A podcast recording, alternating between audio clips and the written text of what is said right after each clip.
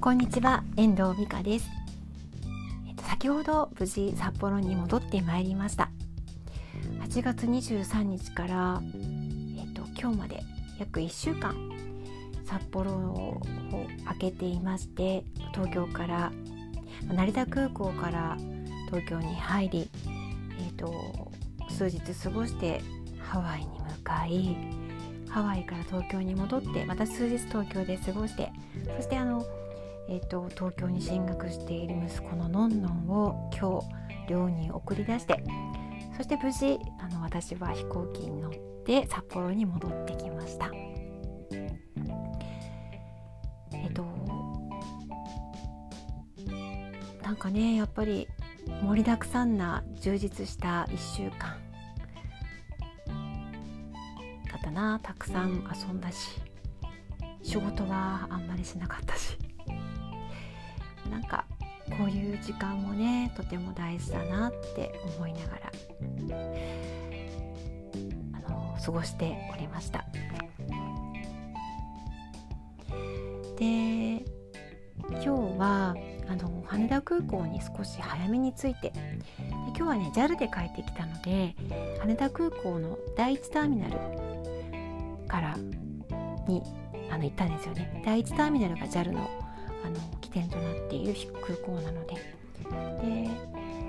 友人と会うことにもなっていたのでどっかいいカフェないかなと思って羽田空港に置いてあるフリーの冊子があってね無料の冊子があってそれをちょっとパラパラとめくっていたらあのカフェの紹介が載ってたんですよ。それでそのカフェに行ってみようと思って見たことがないカフェだな新しくできたのかななんて思いながらあの羽田の第一ターミナルの真ん中にある羽田センター羽田センターハウスっていうのかな？あの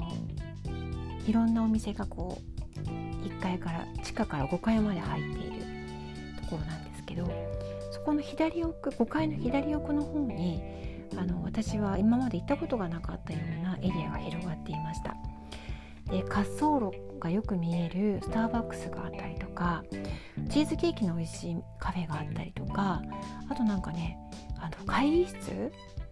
貸し会議室とかラウンジみたいなところがあって、まあ、時間貸ししてくれるところがあったりあとねフィットネスクラブもありましたね。なんかすごく素敵な空間が広がっていてそこのスターバックスがまた素晴らしくてあこんなところあったんだなと思ってすごいびっくりしたんですよ。で思わず360度カメラであのスタバを撮ってあの Facebook にアップしたんですけどまたあのそこからのその窓側から見える滑走路がまた素晴らしくて離陸していくところ着陸していくところあのでそこにちょうど今日就航になったエアバスが入ってきたりとかして大興奮ですよね私としては飛行機好きの私としては。かそんな時間を友人と一緒に、まあ、2時間ちょっと過ごすことにね友達も呆れてましたけど あのまあ本当にすごくはしゃいでいた数時間でした。でその後あの時間ギリギリまでスターバックスで過ごしてあの JAL の飛行機に登場したわけなんですけどあの久しぶりに今年の3月以来かな6月は往復とも全日空だったので今回は多分久しぶり3月以来に乗った JAL だったんですよね。であの何て言うのかな黒いシートであの夜のフライト久しぶりだったので JAL のね。であのすごくなんかこうあの離陸する時着陸する時に室内が暗くなってその照らされる光がまた綺麗だったりとかねまたあの離陸着陸の時には室内も暗くして外の風景がよく見えるんですよ。でその羽田空港から離陸していく時の外のこの水色や緑やなんかその綺麗なねあの何て言うんだろう光？あれは多分飛行機を誘導していくためのあのライトだと思うんですけどそれがまた美しくて綺麗だなと思ってずっと窓を見ていました。で飛行機に乗る楽しみの一つの中であの特に国内の飛行機については機内販売がすごく好きなんですよね。で気に入ったものがあると思わず買ってしまうんですけど今日もあのバッグを買いましたで3月に乗った時もあのストールが気になっていてそれは3月に購入したんですよそれちょうど私今日半袖にストールを巻いていたのでそのストールをしていたこともあってあこれ見たことありますって CA さんと盛り上がりましてなんかそういう感じでね楽しい時間にもなりました。も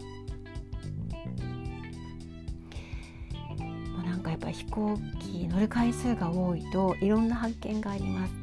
見たことがない羽田空港のお店を発見したりまた外の風景のことまた CA さんとのやり取りだったりとか、えっと、機長の挨拶だったりとかすごくチェックポイントがたくさんあってもうたまらないんですよね楽しくて飛行機乗ることって私にとってはね。なんか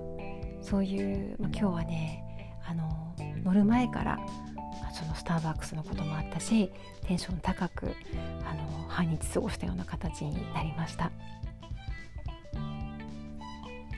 飛行機っていろんな思いを乗せていくものどちらかというと楽しい思いを乗せていくような乗り物だと思っているんですけどそれに輪をかけて私の場合飛行機が好きなのでねなんか本当に楽しいな飛行機の旅ってってやっぱり思います。また今月の末飛行機に乗る予定があるのでまたその時にもねお話できたらと思います。では今日は、